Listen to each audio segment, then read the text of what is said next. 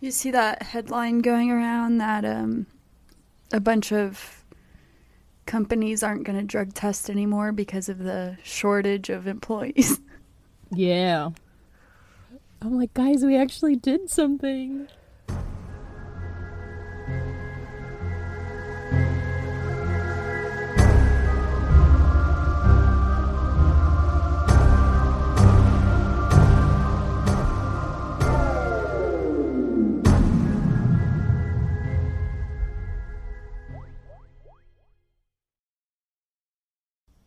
Well, I wish you guys could see my sh- sweater short Sweaters. that I'm wearing. I was wearing the same this morning, and I'm so upset that it gets hot in Texas, and I literally can't do anything like that past 10 a.m. But it's so cute. It has two little pumpkins on your boobies, such in the little spirit of Halloween. Yeah, It's crazy because Halloween is involved in this story. Like in a really Ooh. weird way. I was not expecting it, but it happened and I was like, "Damn, I picked a good month to do this." I don't know what part I'm going to say Hell it yeah. in, but oh yeah, beware. This is going to be multiple, multiple, like more than two for sure parts. Possibly hell yeah. possibly four. Kristen's got a long one. it's a long one, Four. guys. It, it, I'm I'm telling you, it might be. This is a fucking. It's a. I had to read a book, five, like over almost 500 pages. I lie. It's a little under 500 pages, but that's a fucking lot of pages for someone like me to read. Who like TikTok is telling me I have borderline like ADHD going on. Like, so yeah, reading a book is way hard for me, and I somehow manage. Well, I'm not quite done with it, but I'm almost done with it. So it's like wild, man. Anywho, fuck. Sorry. This is the Red Rum and Red Wine podcast. the podcast where we talk about murder, mystery, and mishaps and book reviews. Yeah. this is Kristen. Uh, and Sarah, who will not be giving book reviews because I'm good at starting books but not finishing them. Documentary reviews for Sarah's case. You've been given some good ones, man. I want to watch them. Hell yeah. Hell yeah. Well, this one's brought to you by a book. I give the author later on, but yeah, man, we just fucking chilling. Not really. I'm fucking stressed out, man. I like we really gave ourselves time and then uh we fucked it up and now we're like, woo, the schedule's tight, but it's okay. You know, I, we like to live life on the edge, baby. I'm fine. I'm not unraveling. I'm, I'm great. not I'm not unraveling and I did not get so drunk due to the unraveling last episode. My god, editing that. I was like, "Kristen, honey, are you do you need a glass of water?" But it's okay. We're taking it nice and light. Hopefully Simba doesn't call me out by tipping one over, but I got a little white claw in my hand. Nice. I'm drinking a beer that I brought back from Colorado. It's called Starburst IPA. Ooh. It's not a Colorado beer. I just brought it back from Colorado. It's from Oregon. I like the name. I like. I- Yeah, I know it cool. doesn't sound. oh, you know, not what I imagined because I imagined you know a starburst, Yeah. like the candy, like but cute. galactic. Yeah, I like it. I like it. But I guess um, I'm just kind of. I really want to talk about the story because man, I've been sitting on it for a second. So shall we just? Fuck yeah, let's get, get into in? it, dude. Like I've been hearing like just I know like slightly what it involves, one topic and you said I'm going to have a lot of questions, so I'm just Yeah. like ready to fucking hear what this is about. I mean, like, I'm gonna be Trey embarrassed if y'all don't think it's as crazy. But I mean, honestly, I, I really don't just understand how you could not think that this is so crazy. Um, you but say bef- Trey embarrassed? yeah, Is what the, is that what the TikTokers are saying? no, that's what I'm saying, ho.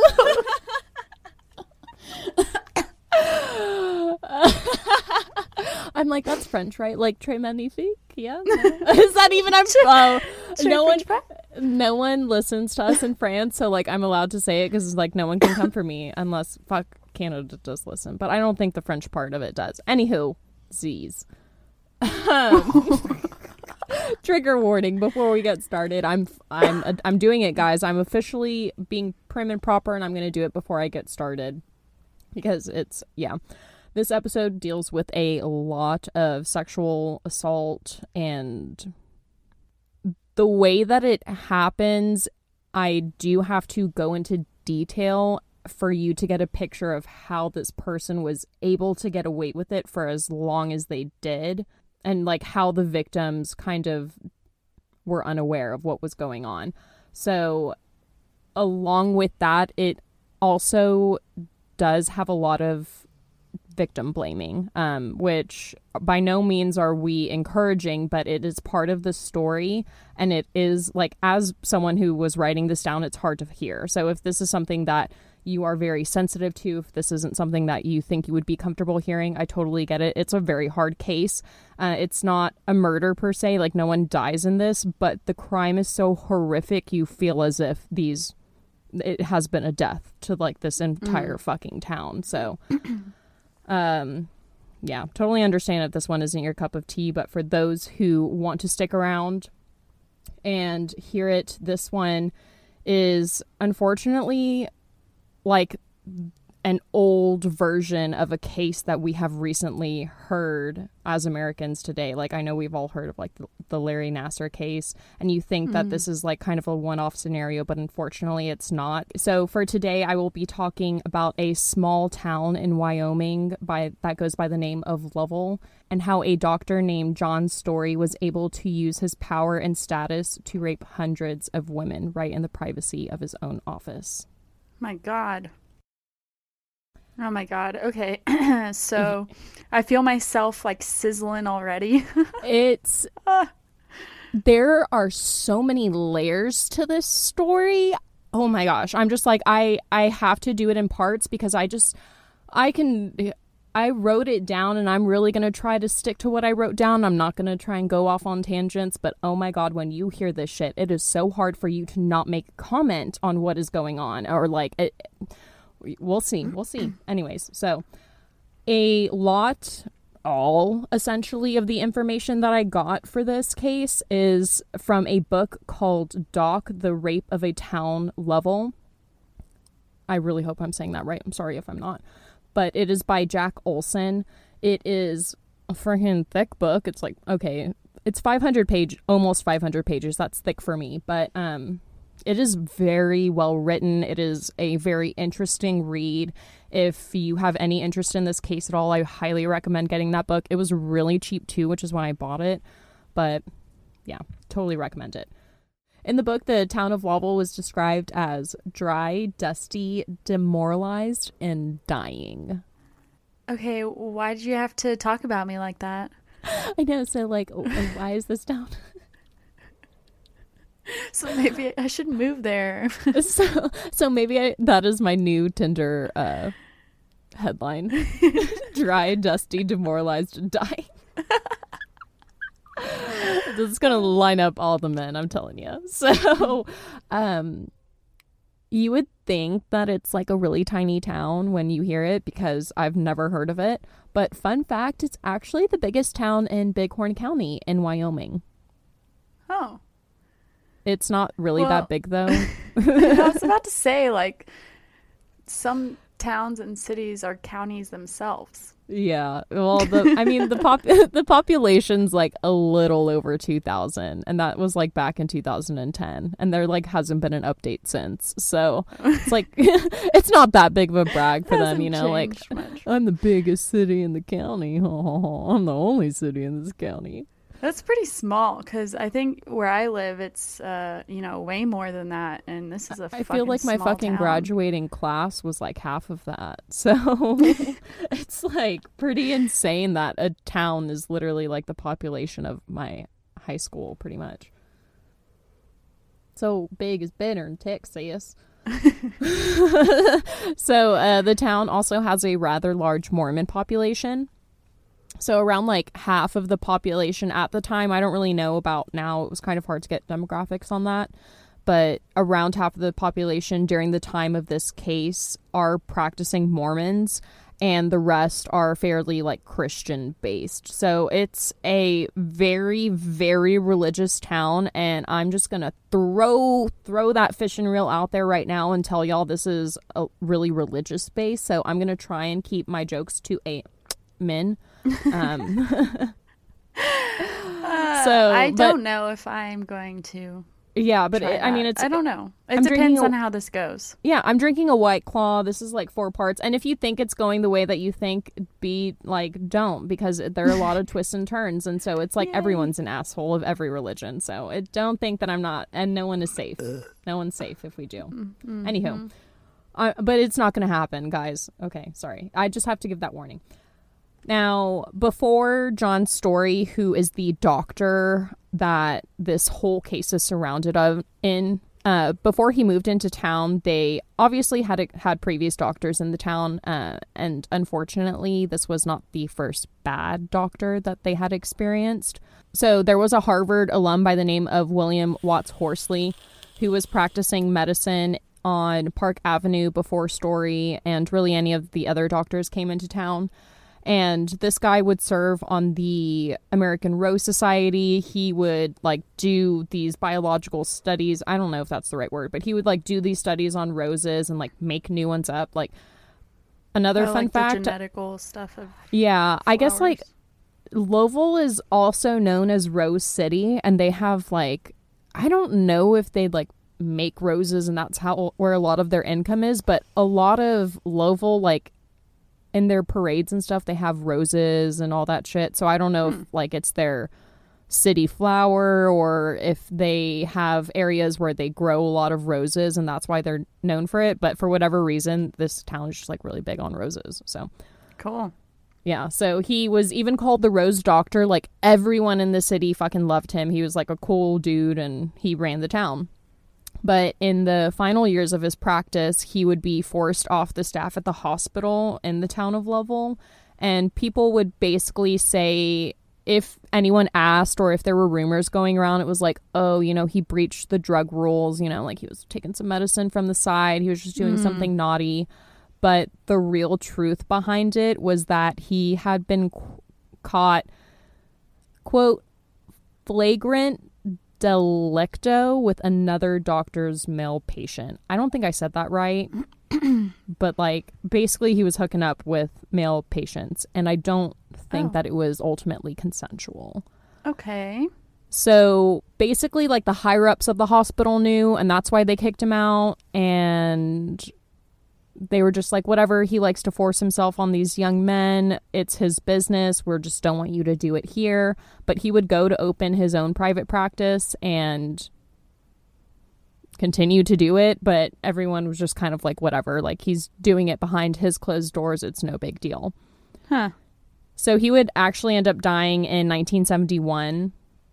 And everyone, like, no one really went to his funeral. And they just kind of were just like, yeah, this guy just did a lot of bad things. And we kind of all swe- swept it under the rug.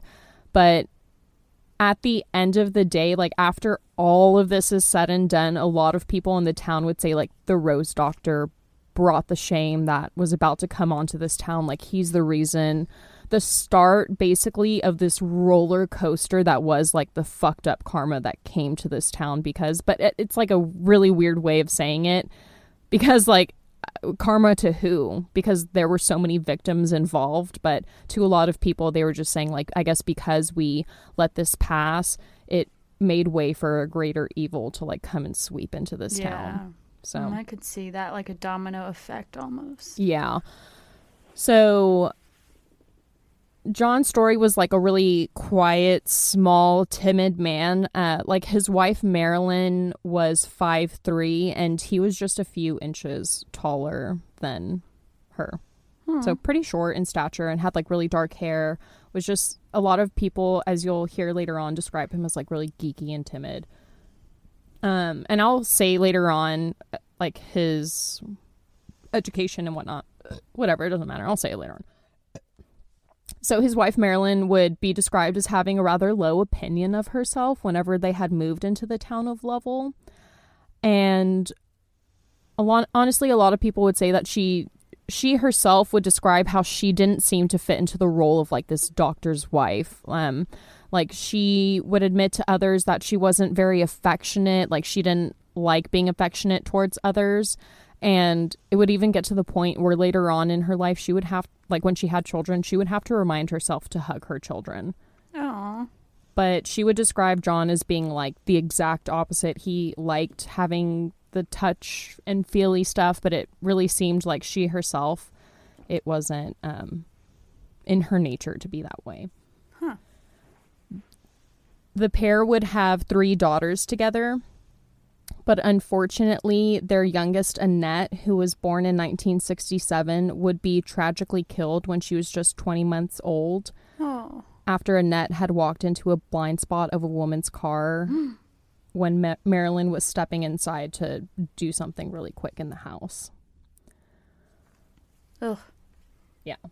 And you'll see, as I describe later on, like John Story quickly becomes a very well respected and like well loved man in the community. Um, it's really insane how the things like fold out later on and it's crazy how in in hearing your story it was crazy to see how much like it is really going to reflect into this one it's like a lot of similarities Yeah. So get the community to love you, and Mhm. then Yeah, so whenever Annette had died, they like the whole entire town would rally together to support this man. So it really is just a notion to show like how one this made the community feel a lot of sympathy towards him and two Yes. since he was so respected and so well liked it made the community rally together to help him because you'll see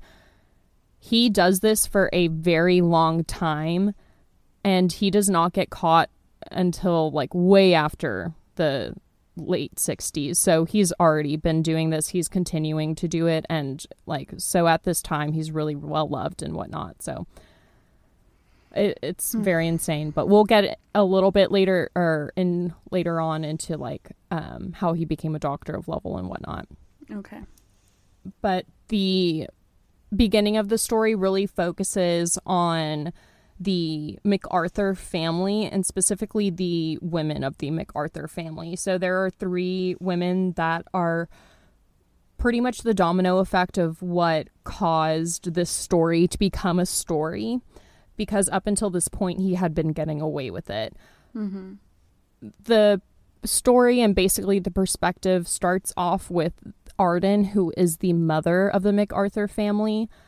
So she had ended up being extremely good friends with John Story, but ultimately would end up being his demise. Arden was born a Depression child on a 40 acre farm that was just west of Lovell. She would help her family raise things like potato, corn, peas, string beans, asparagus, like all types of food. She would slaughter the animal. She would do any kind of chore that really you would do if you ran a large farm. Yeah. She was also raised in a Mormon household, so she would describe how women would ultimately be raised to be subservient. This isn't her words, not mine. This isn't a joke, so don't come for me. Uh, they would be very oblivious and untouched by the sexual revolution or women's movements, and often they would be forced to stay in their place. She also like describes in the book basically how I don't want to say brainwashed, but I want to say like how dedicated she was to the church. So she does say that hey, if the church told us to not enlighten teenagers about sex or tell them what sex is or sexual education of the sorts, like she was going to go with it and not tell them. Like she was going to go with whatever the church said. If the church said, because the Mormon church at some point, this is a fact, to- said that people of color were not eligible for priesthood, she believed it and she didn't fight it because that was what the church was saying. She even went to say, like, when Mormons first came into America, they were very big on polygamy and it was allowed within the culture. I think, like, to some degree, it still is. Obviously, sister wives, hello. But um, she would have if she would have been in that or earlier Mormon culture, she would have accepted polygamy and she would have had it be a part of her life because in her eyes, her culture, her religion is everything, and she wants to live by those laws and that sacrifice in order to get into the celestial kingdom and in there in mormonism it's not like you die and you go to heaven it's like I mean, I guess it isn't. I don't. I'm not Mormon, so I'm going to say it wrong. But it's like basically the celestial kingdom, and it's like who you marry, your husband, your children will go with you forever. You know, to them, it's not till death do you part. Like when you die, you go together to the celestial kingdom, and you live for eternity. So it's Wow. like that's really kind of like their thing and how they go about it. And she was very obligatory to what they had to say. You know, they're asked to abstain from coffee, tea, alcohol, tobacco, cola drinks. yeah, they can't even drink soda. Um, and they adhere to the commandments of the gospel. They're asked to attend church func- functions, and they're even asked to refuse associate to refuse association with backsliders and above all have moral cleanliness. So what I mean with refuse to associate with backsliders if someone goes out of the Mormon faith and this is where I start to have a problem with it because you'll see later on being raped is uh like you can get kicked out of the church for being raped. Oh, So if let's say you get raped and you're kicked out of the church and you associate with that person, you that's like you associating with a backslider and they don't want you to do that. Uh, so that's where I tend to have issues with it. But I'm not going to say that this is like a hundred percent because let's be honest, like I fucking watch Real Housewives and they have a Salt Lake City in Utah where uh, some of the wives are Mormon and there's a Mormon wife that owns a tequila company and like sells tequila. So Yeah. I I'm not going to sit here and say all Mormons are like this. I'm just saying this is Arden's experience. This is how she uh, decided to follow out her belief and her religion. She was someone who abstained from all of these things. And, um, but I don't like, there are definitely people that live it out different ways. And you'll right. see there are as, different. Um, uh, like there are more traditional Mormons and less traditional. Yeah. It's nowadays there's so many different types of living within that uh, religion or community. So it really can just uh, mean different things as far as how you're raised or what you're. or what, yeah, what your beliefs are. And like, they're your beliefs and you're allowed to believe them. So you Yeah. can live your religious beliefs however you want. And like, you'll see, not in this story, unfortunately, but um, like, I've it sucks that like the Real Housewives is really the only like outside perspective that I have on it. But I mean, I do see some of these trends, unfortunately, in the show. But I do see them being a lot more liberal and a lot more free than what you hear now. So I like I really don't want you to think that like I'm talking shit about Mormons because I'm not. But I I But this is have also in the 60s and it's Yeah. so different back then. Yeah, I have a rant that I wrote down later on. but I it's basically like I think the issue that I have is there are people that will run their religion under the word of Mormonism, under the word of Christianity, under the word of this and interpret w- their religion in a fucking like not how God really wants you to. I'll just wait for my timed rant but it's it's just more like the leaders the, the leaders are showing are running it corruptly rather than the, the religion running it corruptly. You know what i mean? Right, yeah. it's more of like a there are people just saying it wrong. Yeah. Yeah, that they just um, use it, use the text and context of the religion itself to. yeah they use the book it. of god or the word of god to get away with a lot of things that ultimately like god would not fucking want you to get away with. It's just like what? Anywho. But um it's really just to show like this is i'm saying this to show the mentality of what these women mormon women were subjected to and not necessarily the brainwashing i think a little bit maybe because they are told to be so subservient that it Right. it does leave a, a toxic environment for a victim to live in and it also um like provides a environment for victims to happen like for It enables it basically. yeah yeah Because they're told to just go with it, Yeah. be in your place. And they think that's what they're supposed to do. They see it as normal. Yeah you're gonna it's it, it gets sad but you're going to see it. It gets really fucked up. So unfortunately at the age of six arden would experience her first experience or would experience her first trauma with sexual assault. So she would be staying overnight with a close family friend when she would be sexually assaulted by her uncle after she had crawled into the wrong side of the bed after becoming scared during the night hmm. She had been too scared to cry out as the uncle was pestering her, but thankfully she was able to leave the bed, I guess, at that time. But she had been too traumatized to tell anyone. And when she finally was able to tell someone, uh, her husband, Dean, he would simply tell her that nobody says things like that and that she had been right to keep it quiet.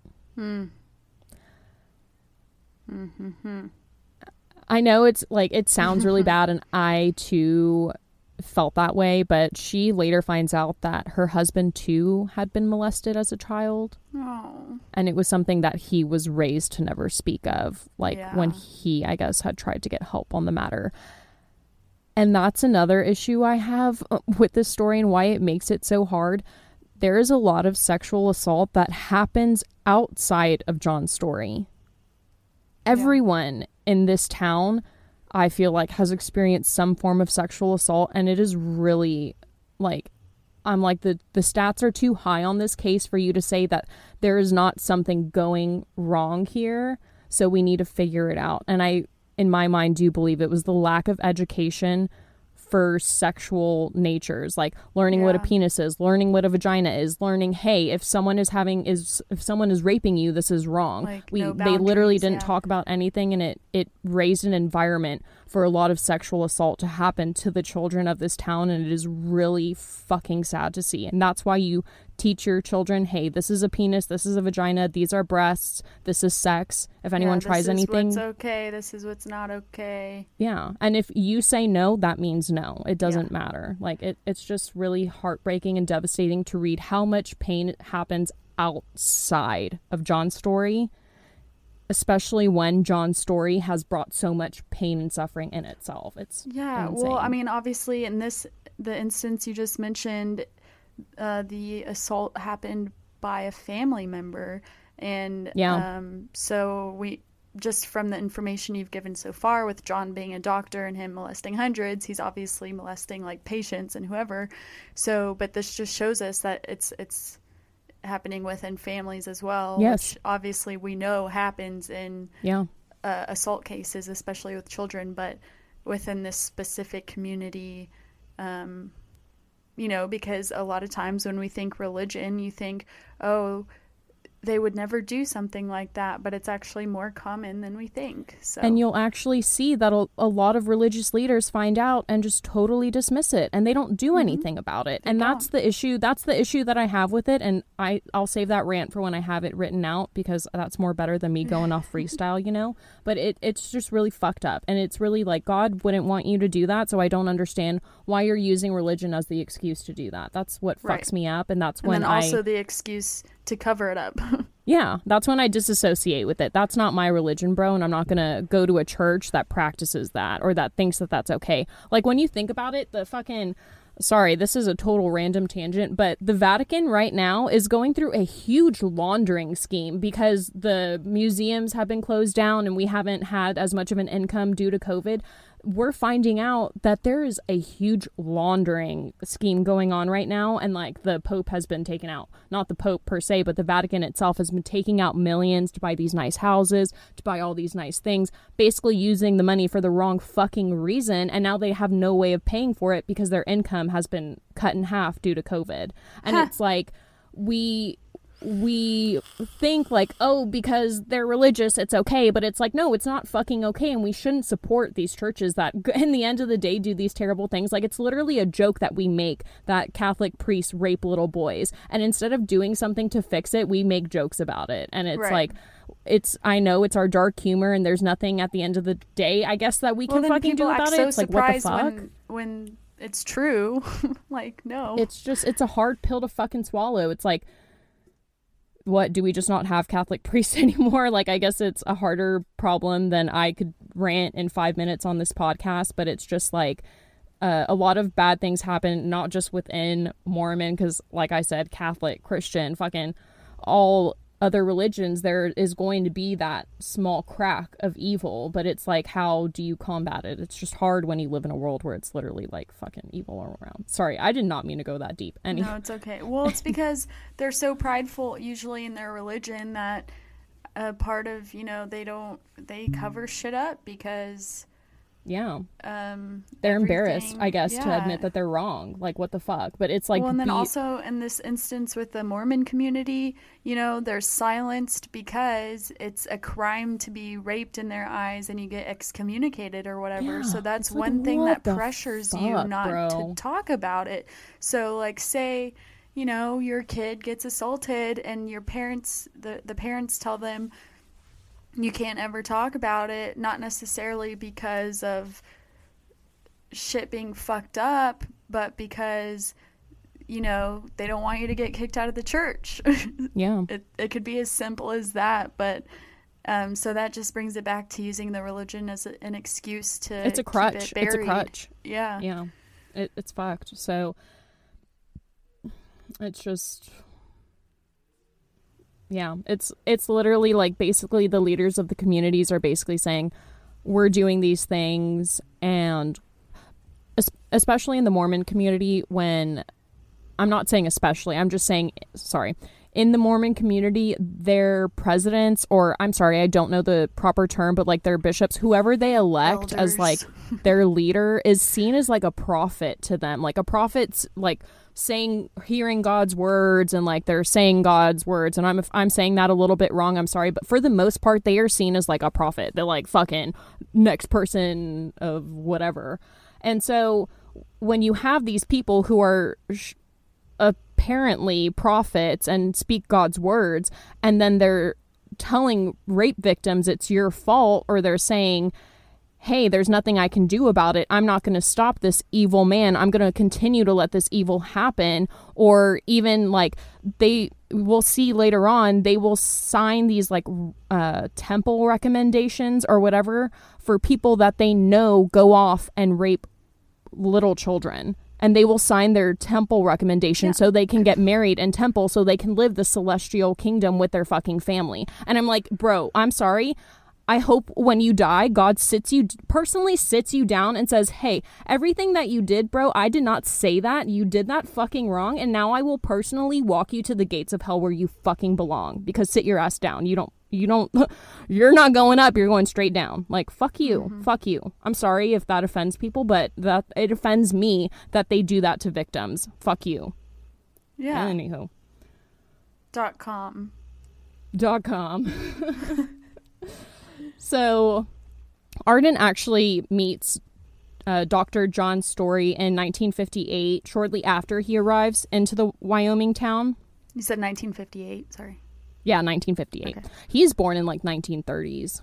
So it, it uh, I don't think he he doesn't get caught until he's like in his 60s. So it Shit. you'll see like uh the story my story goes through like decades worth of oh, like two, a decade two decades worth of uh stories or like information which is why it's gonna probably be so many parts but um she did not originally go to john's story so her doctor was originally dr tom croft and Was he the She- first guy you mentioned or a different doctor? No, so Tom Croft was actually like I ooh, it- it's in the book. I didn't write it down. I believe he was like the brother-in-law or something like that, but he was definitely like a partner with Tom Croft. But it's also a small town, so he like uh someone he knew had married him and they were like related Yeah. by that. Okay. Um, but he was actually partners with the first Doctor Horsley. But after everything went down, they like separated, of course, and he opened up his own business. Gotcha. Arden, I'm assuming, knew this, but she saw Croft as someone who she trusted, and I don't think it was just kind of like Croft just got the shit end of the stick by being associated with this shitty person. Like, I don't think he was a bad doctor, at least not from what I read in the book. Mm-hmm. Oh yeah, I, uh, sorry, I did write it down. Fun fact: Dr. Croft was Horsley's brother-in-law and former medical partner. So I was right. Cool. Look at that Look memory. at I. I can still smoke weed and not feel bad at the end of the day. Um, but her infant daughter Minda was running a fever one day, and Croft was actually out of town, so she had no choice but to go to John Story because during any given time there are only like two to three doctors in this town. Sometimes like just John. So it's a small town, not a lot of doctors, yada yada. Right. When she first met John, she would describe him as a pole perfect geek, whatever that means. but she like essentially would say that this dude had no fucking personality. In the book, she says he's just blah. Oh. So, it's always yeah. great. It's kind of crazy how she ends up being such like a good friend of his because when she first meets him, she's like, "What the fuck?" Um, Oh my god, that's so weird with how that happened in my story too. I know. So while she's like thinking all these nasty thoughts of John, like, oh, you're weird, ill your shoes, ill whatever, she's like, okay, okay, Arden, like, come on, let's let's not be judgmental. The Bible says, save the judging for God. Um and she was like, I don't have to worry about going back to this dude. Like, Tom Croft is coming back, Right. whatever. I just have to get through this one instance. But ultimately, because Dr. Tom is old, he decides that, or not old, I guess he was just like done with Lovell. There's not like a lot to do there, obviously. So he's mm-hmm. like, I'm going to leave. And Arden's like, please, please, like, don't leave. You're the only doctor I trust. And he's like, Arden, don't worry. Like, come on. I'll send you to Story. I send all my patients there. And whenever I've gone out of town and sent one there, they've never come back to me. Oh. And when the doctor first said that, it Arden thought that it was made to seem more like a compliment, but years later she couldn't help but like see the darkness behind that statement. Yeah. It gives me the heebie jeebies. Yeah, it's gross. As Arden was a young mother, a young Mormon mother, uh, she found herself pregnant again. She was not done having babies. And she needed to see a doctor. So Dr. Story was the one available. I believe that there were like two to three other doctors um, in town at the time, but Dr. Story was the only one that seemed to stay in the town. All the other doctors would stay for a little bit and then move on to bigger and better things. John was just kind of the only one that stuck around and he seemed to like it there. Hmm. I So, wonder why. yeah. and when she first went to visit him, she would often complain like he made her wait there for hours. Oh. Yeah, like he would take a really long time to see her and then like she would sit in the doctor's chair and wait like another hour to see him and she was just getting super annoyed. But I guess around like 5 to 6 years of Doctor Story being in town and being a family doctor to the MacArthurs, Arden was kind of like, you know, I guess he's not that bad of a dude, you know? Like, he is really active in the Baptist community, which, sorry, I didn't say at the beginning because I'm just reading it, but it's also a huge Baptist thing. Sorry, I think it's like the same as Christianity. I know that's wrong. But Uh, he. well, there's a form of D- Baptist, like the Latter Day Saints. yeah, the LDS. Well, Yeah. I, I thought it was Um, like. I thought LDS was kind of like Mormon. No. Well, they're similar. I Mm. don't know how they differ, but I I just Because know they do because s- like I worked with one LDS lady and she um just lived a little more conservative. She always wore long skirts, very See, they- religious. They do mention a lot of LDS in the book, but it made it seem when they said it that it was tied more to like Arden's community rather than John's. But I mean, like, I literally don't fucking know shit about yeah, shit. Yeah, it just so. it goes back to how traditional are you, um, because you can be a Baptist LDS and not be as conservative as Yeah. like a full on traditional Mormon. Um, but I'm I also don't know where like the the line is drawn. yeah, I have no idea either. Because let's be honest, that's that's that's not our interest. There are similarities, I know that. Yeah, but um, she really liked the fact that like he didn't partake in the drinking, he didn't smoke, um, and over time she would come to think of him as being a doctor of like equal or more skill than that of Tom Croft, her last doctor. Hmm. In fact, she would even say that he would be so detailed in his pelvic exams that it would often take him 30 to 45 minutes to complete one. it would even take as long as 15 minutes for a simple pap smear because, you know, he's just that detailed and just that good. Okay. If you've never had- A pelvic exam or a pap smear before, that's not normal. I know we do have some males that listen. Yeah, um Not normal at all. no. Does not take that long. Like Like, One to five minutes. feel around, little peek, little swab, you're good. Five minutes is a long time.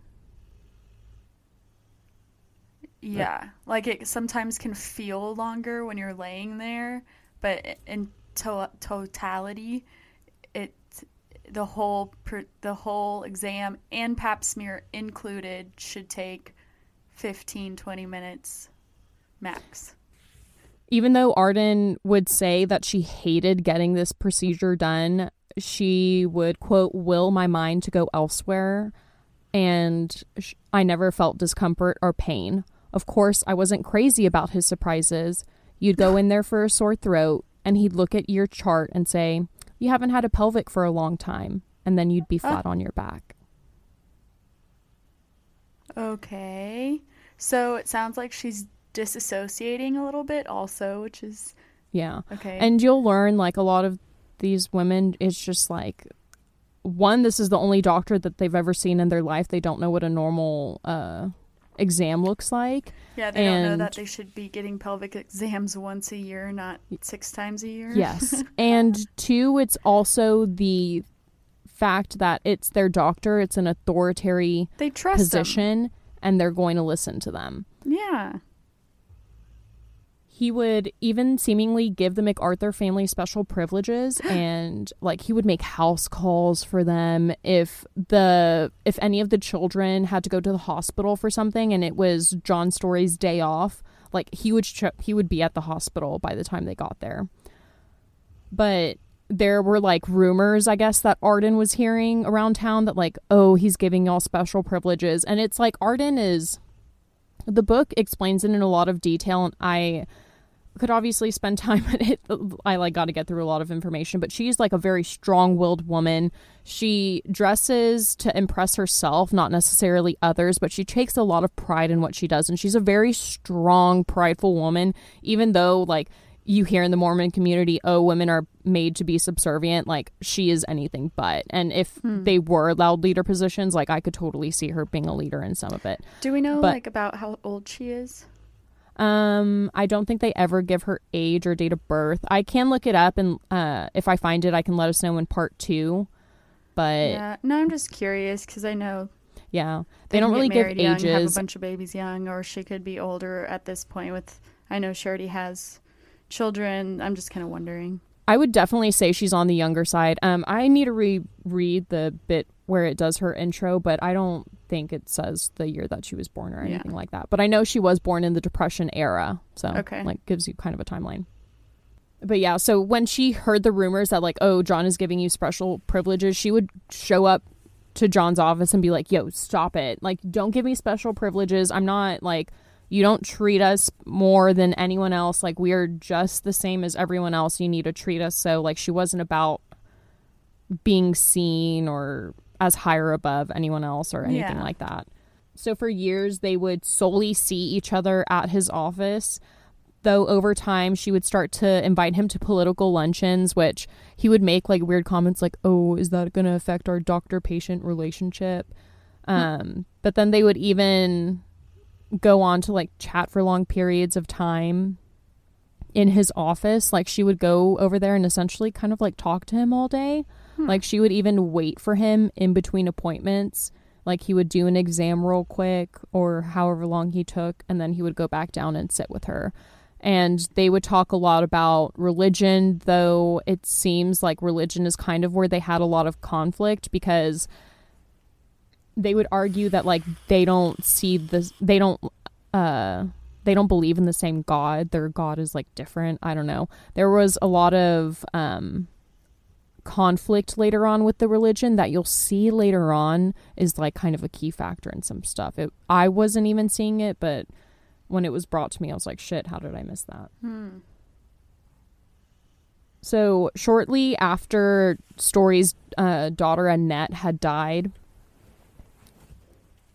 John decided that he had had enough with the Baptist church.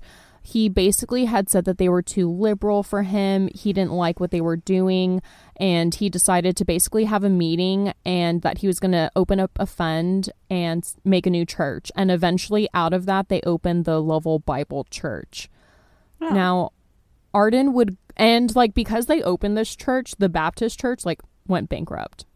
So he he got a lot of people from the Baptist church to move into this new oh church. my god. Yeah, so I am telling you, it's fucking weird, man. It's That fucking weird. Me, yeah. Um, like in how my story, I Yeah, exactly. Put in He my the notes the name of uh Scott Rogers' church that he opened up. I totally saw it in a source afterwards, and I was like, yeah, whatever. It doesn't matter. It's, it's, you know some kind of Christian based Yeah, church. If any, if just- anyone cared, it's whatever. but it's just so insane, and it really shows like how the community stood by him and followed him in and whatever he did. him, literally, yeah. Yeah, literally. It, um,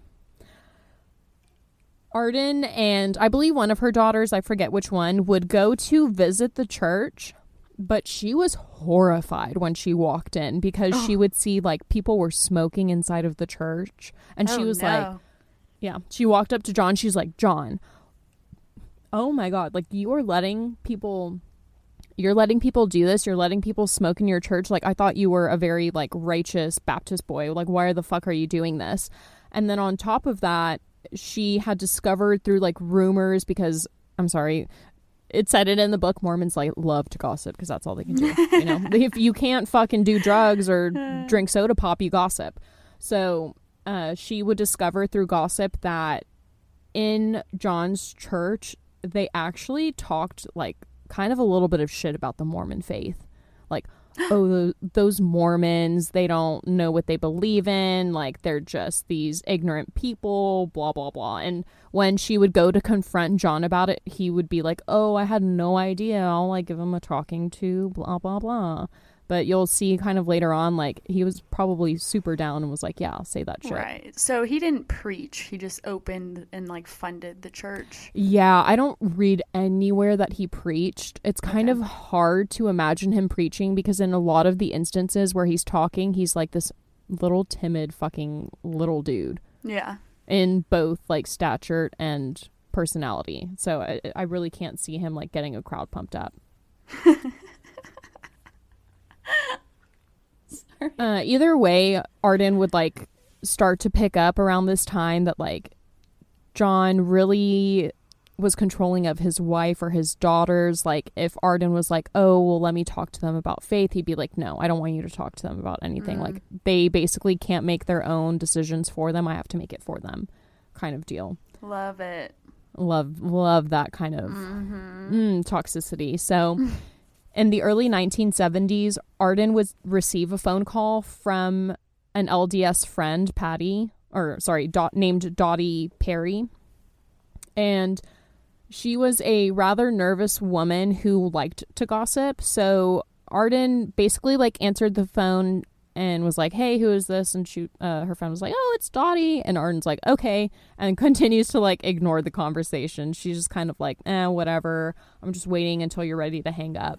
but halfway through the conversation, she hears John Story's name. And so she starts to pay attention. She's like, "Whoa, what? What? What are you saying real quick?"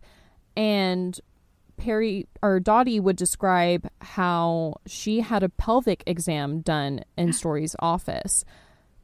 And she would tell Arden that Story did something that she would rather not say. Oh my god. But as soon as Arden heard this, she said, I don't want to hear any of this. I don't want to discuss this with you. This is pure gossip. This isn't fact. And she hung up the phone. But she regrets this later, doesn't she? Oh, you know she does. Mm. Soon out because you'll find like she brings people to John Story's office. She brought dozens, including her own parents and including her uh, husband's parents, including her daughters. hmm Like it. Soon after this, her own daughters would even go into her own their house and would talk about how the girls at Lovell High School would call John Story stud story because of how he treated the girls during their athletic association physicals. Stud story. Mhm. Ugh. Gross. They thought he was a stud, or does that mean something else? I don't know. They like did not Or like he tried to act like one? They didn't go into detail about it. I think it's more so how he acted because they would say that he would make them undress. He would stare at their bodies. He would make ignorant comments regarding their breasts and their pubic hair.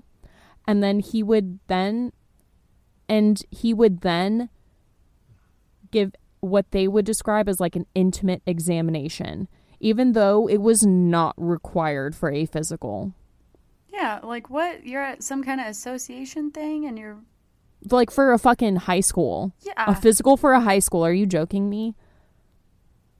But to this ardent middle, like so sorry. No, you're good. Like uh, middle school physicals, you know what they do? They made us do like ten crunches, ten the fucking pacer test. You don't fucking you bend over to like trace your spine to see if you had scoliosis. And I was like, I already wear a back brace. I have scoliosis. And then they just like the eye and the ear exam. It's just like fuck off. They're making me die doing the fucking pacer exam. No one's grabbing my tits. Like Yeah, Stop. You're not It's- getting undressed for Yes. anything. like getting comments. Are you kidding? you. As a teenage girl, you're having a grown ass man stare at you and then make ignorant comments about your body. Are you joking me? That is so, so like, what the fuck? How did we even allow that to happen? Even as a fucking doctor, it blows my mind, but whatever. To this, Arden would just say, sure. I bet he even rapes them and puts cigarettes out in their skin. And she had- Oh, Arden. I know. It's ooh, I want to feel a certain way about Arden sometimes because Arden makes me mad, but I I just have to think about her position and her time and in the end she does Right. crack the case open. So, I have mixed feelings, but at the end of the day, my mouth is sealed shut. Arden would also advise them that their whispering campaigns were the devil's work and that they needed to hush. There was also a incident where Arden was in the room with her oldest daughter Mary while Mary was having a pelvic exam done to her by John Story. So as soon as Story started, Mary would cry out in pain, explaining that it hmm. hurt. And John would simply reply, Oh, for heaven's sakes, what's the matter with you? All girls your age masturbate. when Mary stated that no, in fact, I do not masturbate, John would say, If you wanted to have a good marriage, you should come back to me so I can properly dilate you and you won't have any problems with your husband. I- My jaw detached from my. It's gonna detach even more because Arden would think how thoughtful of him to reassure her daughter. He knows more than we do, she would say, when the daughter would be like, That's fucking creepy, mom. What the fuck was that? Well, because she's do like- they even talk about masturbation at all? No, And no, So why no, would they don't even. There's there's one. I uh, I'm about to go into the daughter's uh, stories, but I didn't write this down. I believe one of her daughters, I believe it was Minda, had gone to the mom when she started her period and was like, "Hey, mom, I started my period," and Arden was like, "You sure?" And the daughter realized that like that's all she's that's all the response she's getting from her mom. And she was like okay. And so she just had to like walk away and like figure out what to do with her period because Oh Arden wouldn't tell her. Because it- it's I'm it, it makes me mad. And i know that you want to be mad at arden as well but it is literally like she was raised to uh, if you want to be a good mormon wife a good mormon mother this is something that you do not do. You do not talk to them. You do not like it, it's like arden does things where i get really mad but then she does other things and i'm like okay like i know that you care it's just like i think she's really having issues with her Right. religion and She's a- efficacy basic yeah, efficacy She's a product of her situation. yes Uh, exactly And we see that obviously by her ethics and how she does certain things. But the way you make it sound is like, okay, later on. she yeah. she does i think like try to fix the problem but i don't by any means want to say that arden did nothing wrong because uh, we need to hold accountability that yes there were many times that this could have been stopped earlier or she could have at least like gotten her daughters out of that situation. But by no means am i trying to at the end of the day put blame on her because she did with the best that she could in the situation that she was put in. And i really do think at the end of the day she atones for the mistakes that she made and she really realizes that she fucked up. So it's like it's a really hard it's a hard it's a hard mix of emotions to feel and i don't it's hard to feel a certain way about it because this story is just fucking hard to take in. It, it's Yeah. Ooh, and even though I don't think that we hear about Mary uh, for quite some time, Arden's other daughters would be greatly affected Mm. because of the continuation of seeing this doctor. So, the MacArthur's second oldest daughter, Meg, had gone to see Dr. Story just a year after this for her pre college physical. So, in her town, she had basically been seen as like the perfect daughter. She had the same like beauty as her mother. Arden was seen as like a very beautiful woman, and of course, her daughters got the same genes as them. She had blonde hair and blue green eyes. She maintained a near 4.0 GPA. She was the senior class president. She was a member of the National Honor Society. She was also a teacher and a leader in her church. I mean, she just like went above and beyond to excel and was really like trying to be one of those great A perfect Mormon girls that society tells you to at- obtain to be. Mm-hmm. But like most women in the Mormon church, she would have to live in the shadows of men in the community.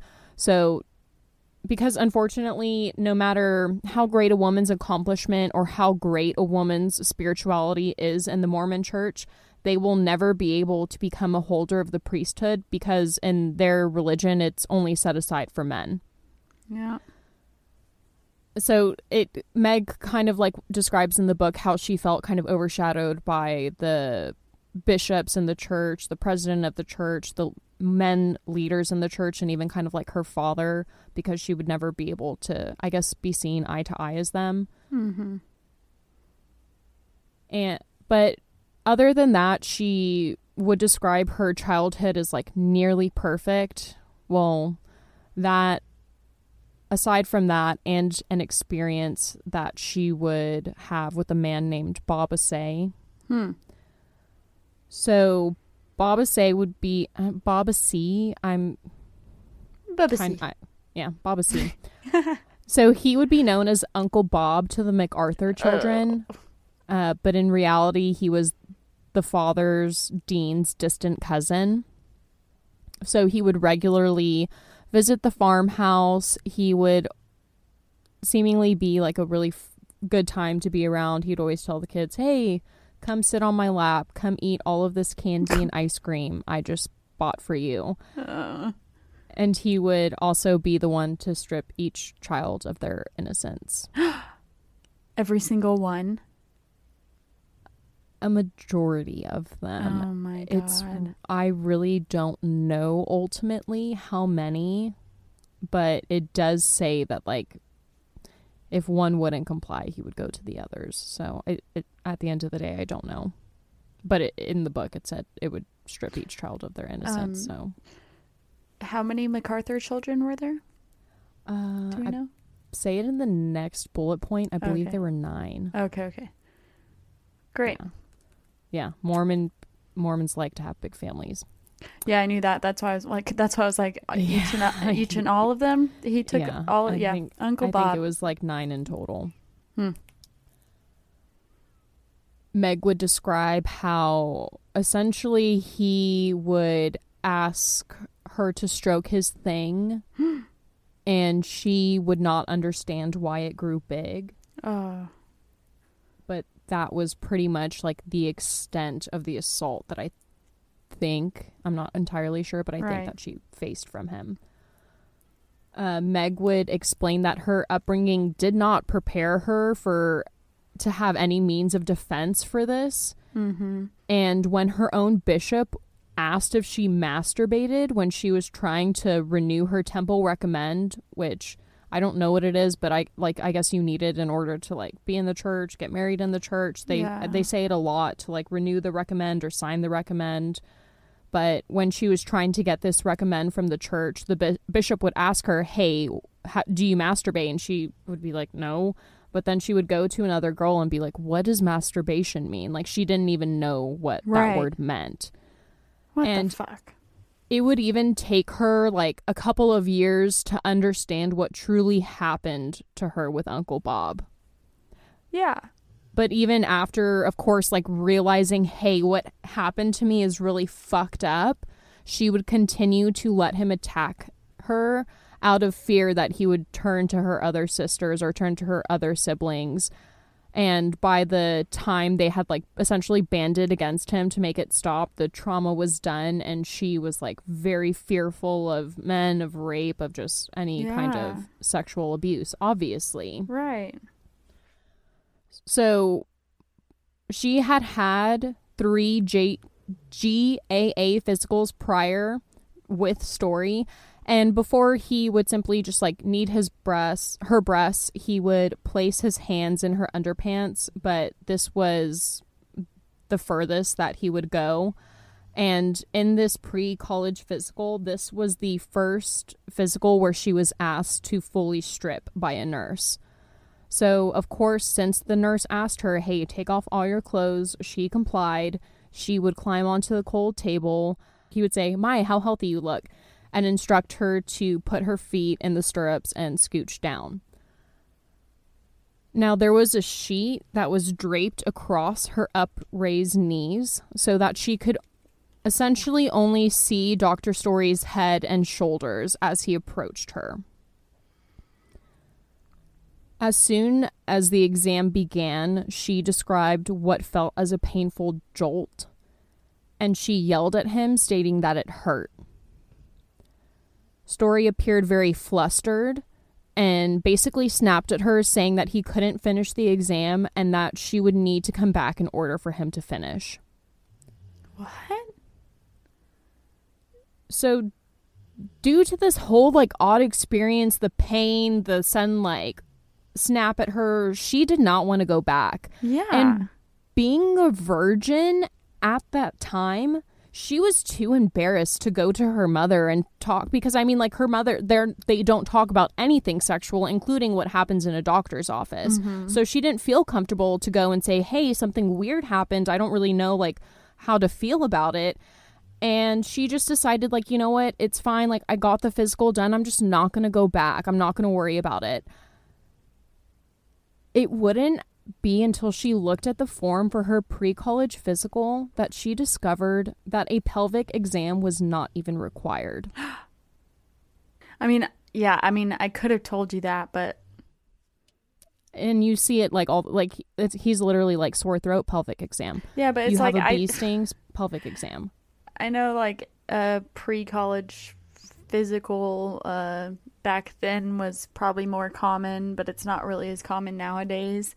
But especially nowadays, it's just like that's like I've never in my life have even heard of that. So I'm just kidding. It's like But- um, just you know, looking back to high school when you get your physicals and stuff, it's just it's never required any kind of No, it's undressing. Really hard to, so yeah, it's really fucking hard to hear. It's, mm.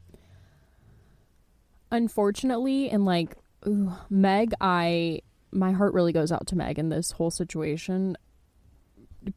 God just really gave her the shitty end of the stick, and I don't know why. Maybe because she was so strong-willed and he felt that she could deal with it the best. But like, it really, it, it's hurtful hearing her story. So, when she goes off to college at Utah State, this would not be the last instance of sexual assault that she would hmm. face. And honestly, I do not list every instance of it. So just make that aware. Like, I'm not even saying everything that happens to her outside of her experience of Doctor Story. Like, a lot Yeah. happens to this girl. My heart really goes out to her. Fuck. She really just wanted like that fucking perfect Mormon relationship, that Mormon life. Like, it literally, she reminds me of Heather so much on Salt Lake City Real Housewives. Like, she wants to have that perfect Mormon marriage and that perfect Mormon life. And like, I just, my heart goes out to her. She really wanted to have that ending. So she did everything that she could to try and get it. She would meet this LDS member by the name of Greg Hagen, who would take Minda out on a date and then on the walk home would proceed to throw her against a wall and grab her breast. What the fuck? Thankfully, she was able to get away. She like was able to lock her door and scream and like get this stupid motherfucker away. But when she went to tell the temple what happened to them, they would be like, "Oh yeah, don't worry, we'll take care of him."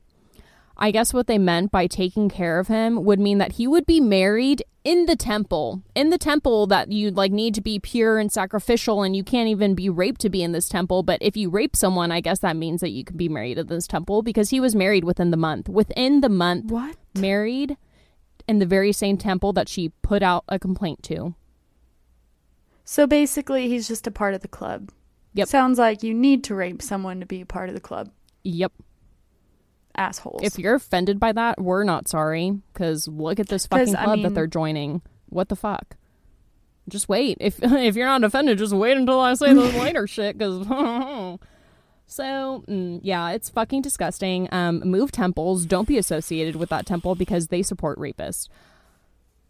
And like I said, unfortunately, she just like continues. She becomes date. She gets date raped. Um, she is in another relationship where she's assaulted. I'm. It's just my heart goes out to her, Meg. Like you did nothing wrong. It's these terrible people that just took advantage of you, and like you did nothing wrong. It's thankfully eventually she does find her happy ending though. She marries the town milkman, which I think is really cute. yeah. His name is Dan Anderson.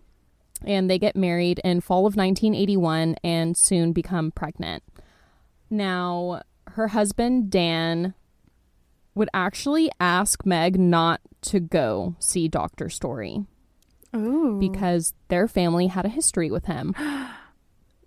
Dr. Story had the family had essentially lost their trust in Dr. Story after they had sent Dan's brother Jerry out onto the football field with an injured neck. I guess like further injuring him.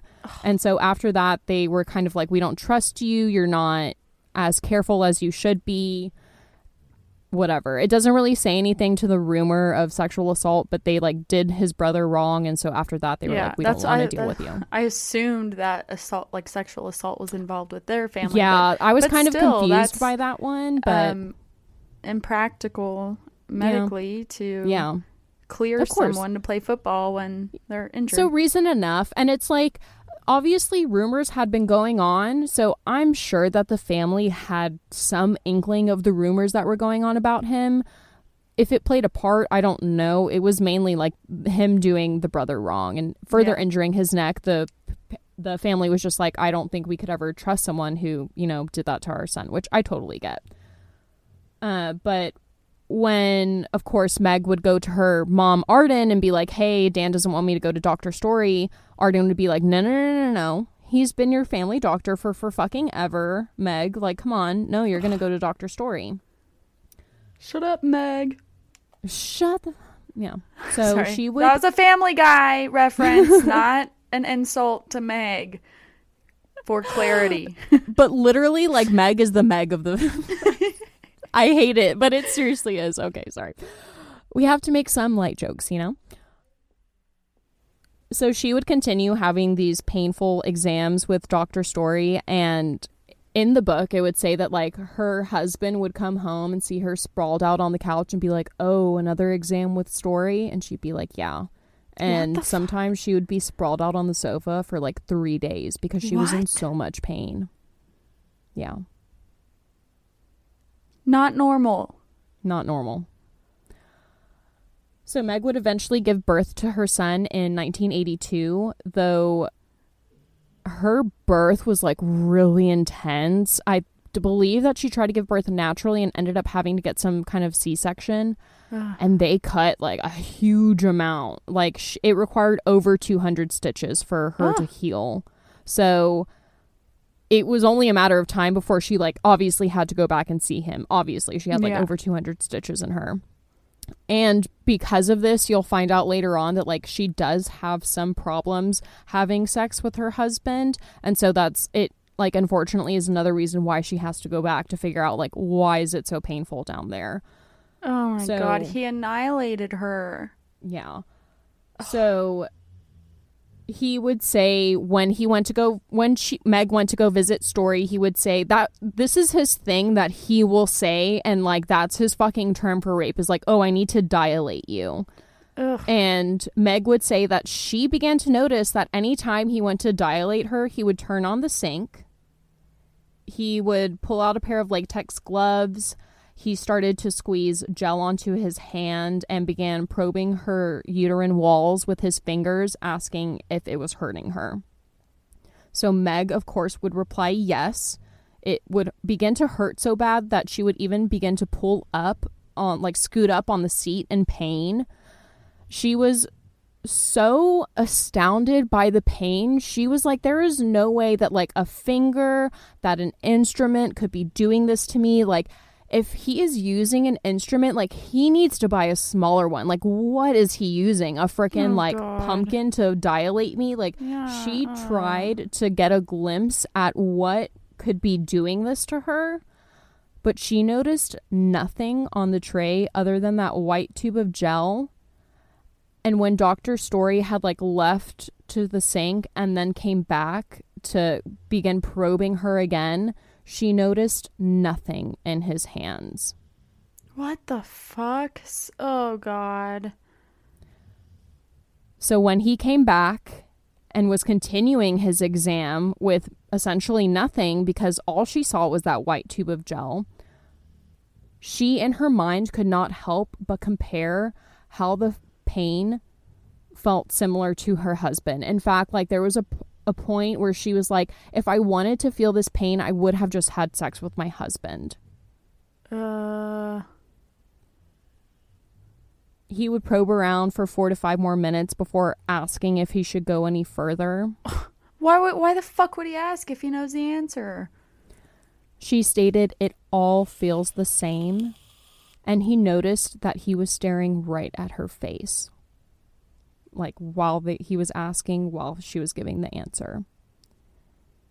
He would continue his exam for what felt like forever, and by the time she was able to leave and look at her watch, she noticed that the exam took over three hours to complete. What the fuck? This would happen to her again, not long after. And this time, he asked if she wanted to help guide it in, What is it? His fist? guide the instrument in. Oh my god. She would say no, and he would continue to do his probing and asked if it hurts. And she was going so crazy in her mind. She's just like, he wants me to hurt. If I scream no, it that's like he wants me to say yes. If I say no, maybe that will make him stop. So she screams out, "No, I'm fine. Like stop. Like no, it doesn't hurt me." It worked and the sick fuck got off of her. and he basically said, "Go get dressed." Oh my god. So right before this incident, Meg had just been sealed to her husband and son in like a beautiful soaring temple ceremony at Fall at Idaho Falls, which uh, basically to her like Meg had worked a really hard time because she had been sexually assaulted uh, because she had been honest with her sexual assault to the church. There had been moments where she was disfellowshipped, like they did kick her out and she worked really hard to get back into the church. They basically said like when they she first said that she was sexually assaulted by that dude, they were like you need to be chaste now. You can't like be doing stuff like that. Like that's the reason why you were raped, whatever. So she like held her chastity. She really worked hard to get back into the church. So when she finally married Dan and finally like got back in and had this sealing ceremony at the temple, it was really like her moment of completion. She's like, finally, me and my family get to be in the celestial kingdom because of her past experiences and the fucking sick way that this church worked. She really thought that because of her trauma, she was not going to be able to be accepted into the kingdom. Hmm. And so finally, when she was in that ceremony, it she did not want to lose that. She didn't she couldn't go back. She Right. couldn't like how could that beautiful moment be taken away from her? So it forced her to not say anything about what happened to her. She didn't want to get it all taken away. It gives me goosebumps because it's just so fucking devastating. The like most that she does with this is she does approach her sister Minda and she says, "Hey, I because in her mind, Meg, like ba- thinking back to Uncle Bob, she's like, I don't want Story to do this to my sisters as well, but I don't want them to like think that I'm crazy or something. So she goes to her sister Minda and she goes, Hey, like, I know that this seems really crazy, but I really think that I saw Dr. Story's penis. And her sister Minda would laugh and she goes, Yeah, I saw it too four years ago. But then she would make a joke basically saying that, oh, he just leaves his fly down all the time. the girls shared an awkward laugh and basically said no more on the matter. Oh my god. So now let's talk about Minda. So Minda MacArthur here and it was 9. She was the fifth out of 9 children. So she definitely had some middle child syndrome. When talking about her childhood, she would she sounds kind of like me. Like she complains. She's like, I don't like doing this. I don't like doing that. Like it's hard working on the farm. I don't really want to do anything. Blah. Uh, she was very much a tomboy. Like she loved playing sports. Um, she didn't really like dressing up. She loved playing the trumpet. She was just very much like a boy's boy. Didn't talk to girls or anything like that. And even like, so I guess like girl had it going on because like guys seemed to really like her. But if like a guy would kiss her, she just or like if a guy seemed interested in her, she would just like be so oblivious and be like, "Oh, what's that?" so she was just kind of like, "Meh." she was often described as like nervous but very bright and quick, and she would always be found either laughing or talking. Uncle Bob would unfortunately begin to assault Megan at the age of seven. Mm. She would talk about how she used to sneak down and sleep in front of the old gas fireplace of the family's living room when she was younger because the dad was really weird. And like I guess Wyoming it's pretty cold. So the dad would keep the thermostat to like 53 so it was fucking cold in that house. Yeah. So she would go like into the living room to try and like find some kind of warmth so she could survive the night.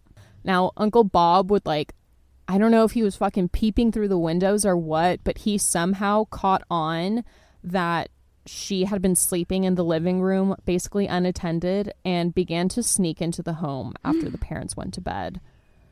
Uh, there the was one night where he did try to attack her, and basically she would panic and push him off and run into her room.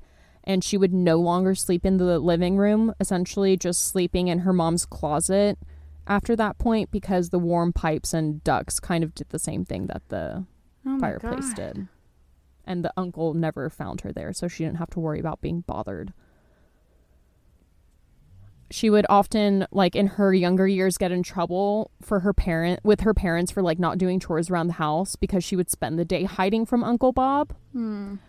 And at the age of eight, she it breaks my heart when she was getting ready for her baptism, she would like cry and scream to her mother, like, I'm unworthy. I do not deserve this baptism. I'm not clean because they're taught like you need to be clean in order to have this or whatever. And the mom, like, obviously she wouldn't tell Arden what was going on. So Arden would like, it's so fucking sad because Minda would say like she obviously tried her best, but Arden would like write notes and put it on the mirror for Minda to read, like, I am beautiful, I am like worthy or whatever, mm-hmm. like little quotes for her to read and be like, you know, ugh, just breaks my heart. But either way, she kind of like essentially forced Minda to get baptized and Wait, Minda. Meg or Minda? Meg is the first one. Now we're talking about Minda, the second. Oh yeah, yeah, yeah. Sorry. Yeah. Yeah. You're good. So, um, like Arden would force Minda to get the baptism anyways, and Minda just like sobbed the entire time. Oh. So the family, of course, like we've mentioned, never openly talked about sex, and it took a lot of courage, but finally the children of the MacArthurs had had enough. And at the age of 10 or 11, when Minda was 10 or 11, all of the children got together, sat their parents down, and told them everything that was happening with Uncle Bob. Now, the parents and the children basically cried and talked about everything that had happened. And then when Uncle Bob showed up and walked into the house, the family would go and get root beer floats with him. they never kicked him out of the house.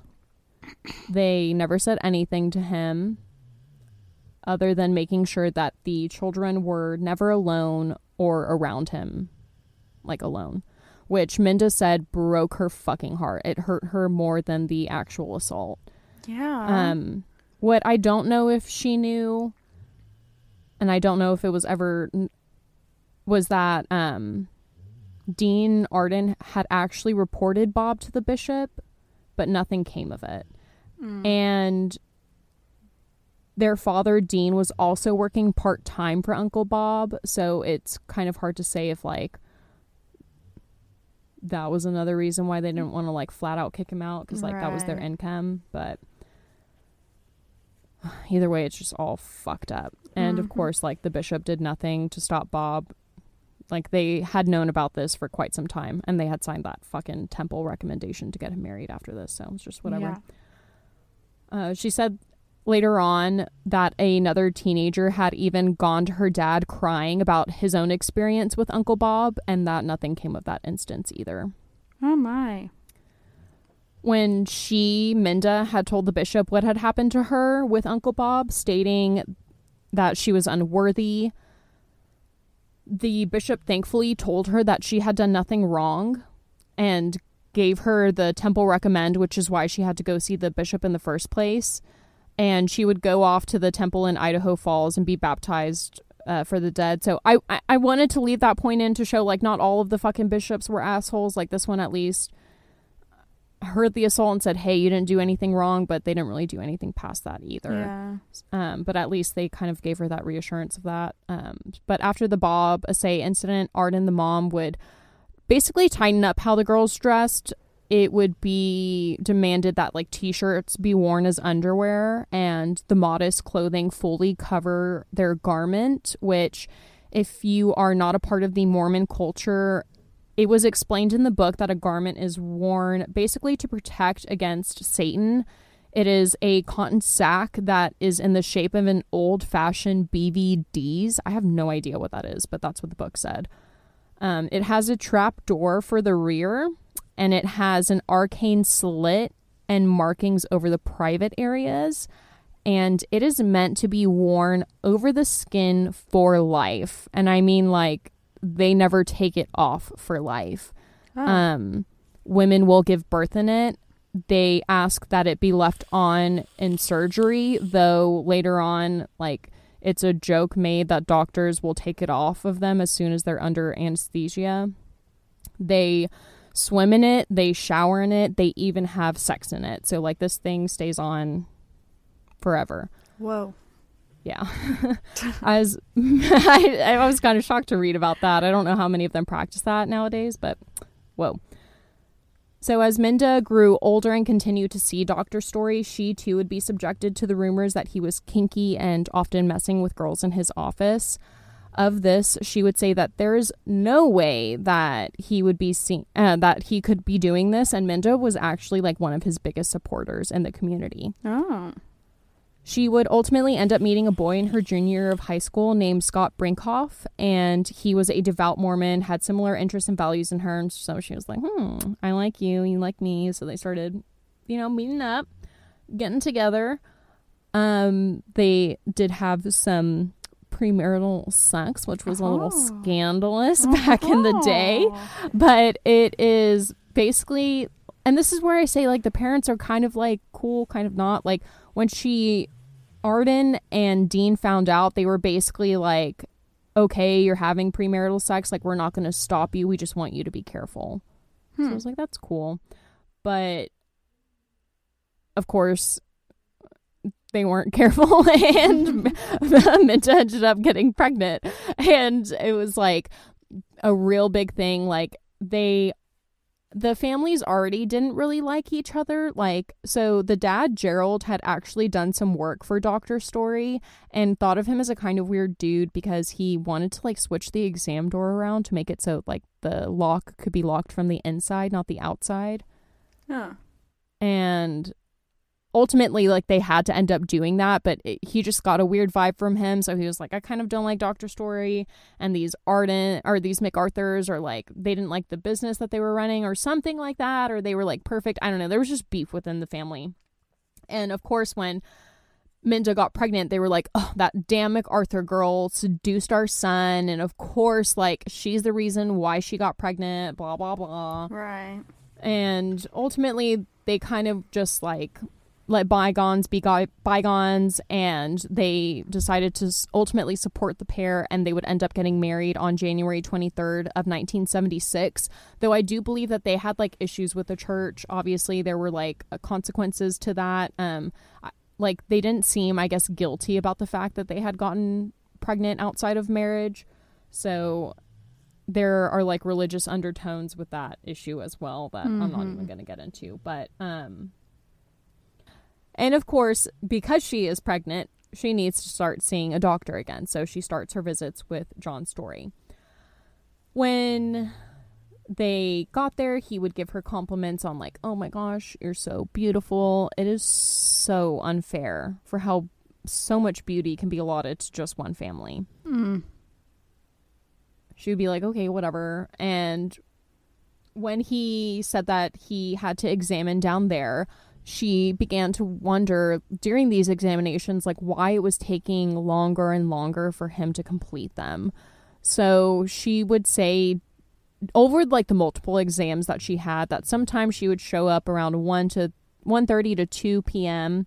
and she wouldn't be finished in the office until like 5:30 p.m What the fuck? she would say that sometimes she would have to wait hours to even get in the stirrups. And sometimes Dr. Story would even leave in the middle of his proking and probing to go see another patient. And that once he came back, he seemed more energetic and readier for action. Ugh. He would go on to deliver her child and even go on to deliver her second child, both boys through C section on January 17th of 1978. Her second child was in 1978, her first child shortly after. Sorry, that was probably confusing. um, though the prenatal care for her second pregnancy seemed more intense than the last, with a pelvic exam needed every month for eight months and then once a week until she delivered. Which, hi, I had a baby not that long ago. You, they don't ask that. They don't require that. So, Hmm.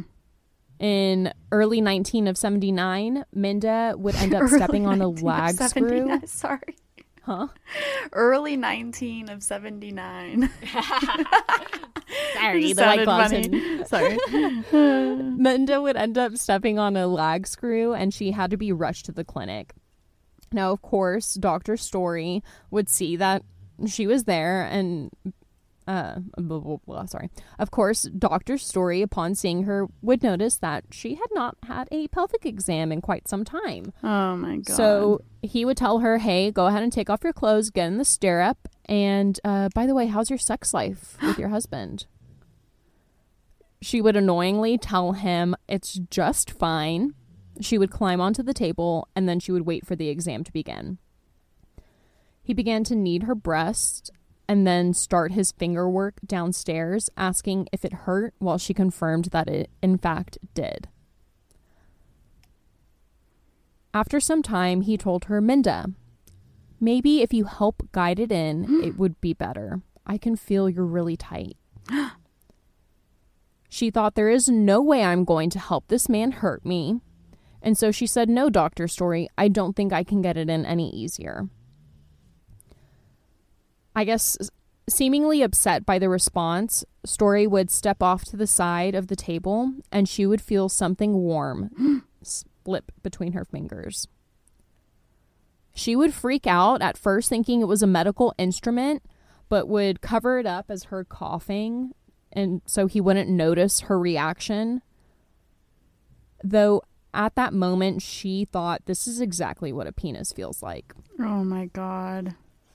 She would then feel something poke against her bare thigh, and she would describe it feeling as if it was his belt buckle, though it wasn't cold when it touched her. He would step away and tell her after the exam was over that she was, in fact, two months pregnant. She was upset because, one, that meant that her birth control had failed, but two, she seemed more upset over the feeling that something happened in the exam room that had not been right. And I want to mention that her form of birth control was foam. So it's not a pill, Was it's what? not a foam. Oh. It's um like you use it while you're having sex yeah. to prevent you getting pregnant. You use it like 15 to 20 minutes before sex. It's like a spermicide that you'll like put in your vagina or something Yeah. and it kills the sperm so you don't get pregnant. It is not something what I'm trying to say is that the type of birth control that she was using does not prevent pregnancy like if you have it without having the foam. You know what I mean? Mhm. Like you need to have the foam every time you have sex. Yeah. Long you story use short. it as you have sex. Yeah. Yes. She would experience this same kind of like out of body thinking kind of scenario when six months later, when according to Dr. Story, her baby was almost due. She was shocked by the incident of like feeling the penis between her hands and ran to her mother to tell her what had happened. Arden would, of course, shoo away the accusation. And when Minda pressed, saying, No, mom, like with Uncle Bob, I know what a penis feels like, Arden would say, Honey, you're just blue. He's the only doctor you've ever had. Just go get some rest. Like, don't Oh worry about it. Dr. Story would end up inducing Minda. Though with this being her third pregnancy, she couldn't help but thinking that the baby wasn't quite ready. Didn't feel like it was time for her to deliver. And you know, the whole And- thing with all these C sections is it made like a red flag pop up. Yeah. I think with the first one, it may have been needed, but yeah, uh, it's weird. So when the C section happened with her, her third child, a baby girl, she noticed that the child was so tiny and that it had to be rushed over to the preemie ward and it the baby had to stay there for over a week. Oh. Dr. Story would list her weight as seven pounds, though Minda thought she looked just half of that. And the child did get wet lung, which is an illness that often happens in premature children. And though Story insisted that the baby girl was full term, the doctor at the hospital said that she was born six to eight weeks early. The baby also had a head of jet black hair that differed so significantly from her other two blonde baby boys that Minda would think it looks almost exactly like Dr. Story's. No. Put a bookmark in that, we'll get back. Okay. So the pair would move after this event. But now pregnant with her fourth child, Minda had no other choice but to go back to John Story as no other doctor would take her after she had needed three sections in order C-sections in order to deliver. They basically said like you have to go back to your original doctor. It's just like too dangerous, I guess, for us to want to do it. Oh. So she would take care of herself the first 6 months of her pregnancy and then the last two she moved her and her kids over to her parents' house where in that short time, she would experience seven more pelvic exams, each more painful than the last. During the delivery, she was suddenly put under anesthesia, and it was like a very, like, high intense moment where he's like, just put her down, just put her down immediately. And so she kind of wakes up frazzled. She's like, what the heck just happened? Like, what's going on? She was informed that in the middle of her C section, her father, Dean, had actually experienced a heart attack and that Dr. Story had to put her under so that he could go and save her his life. Oh my god. Unfortunately, this is an instance that like completely changes her mind about him and she's like he just saved my father. There is no way that he could have he could be hurting me like this, that he could have done something like rape me this whole incident with Uncle Bob has completely warped my mind. Like I'm I'm just really mistaking him being rough with me for like just him being a good doctor. At least this is what she believes until her sister Meg approaches her with that crazy realization that she thinks that she's seen Dr. Story's penis. Hmm. She when she first heard the accusation, she thought, "Why can't this why can't this doctor just fucking get it together? Why does he have to make everyone so suspicious of him that he like he's just trying to do his job? Why does he keep doing this? It makes no sense." But when just a few months later she went to visit him for a sore throat and a bad hip, she was asked to get on the stirrups once again. Mm-mm. How's your daughter Amber Dawn? he'd ask. Fine, Oh. she'd reply. He'd touch and examine her entire body and tell her to scoot down and get ready for the exam. Before she would have to remind him to check her throat because, in fact, that is one of the reasons why she is there. When the doctor finally looked inside of her tongue, he said that it looked fine, despite her looking just a few hours prior and seeing a lump and what looked like raw hamburger meat at the back of her throat.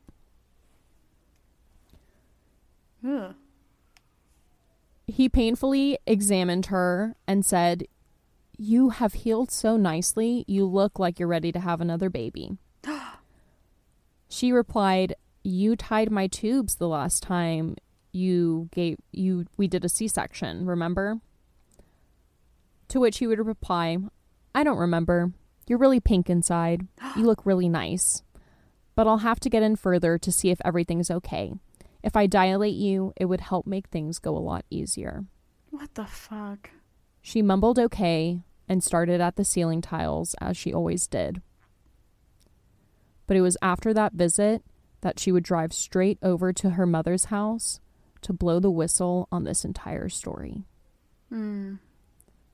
And that is where I am ending the Oh. first part of this motherfucking episode. Shit. Toot toot. Oh my the god. twisty turnies. Ugh. It's yeah. okay. did well, I did I did I deliver? I hope next. I hope I did. I hope I hyped it up as much as I should have.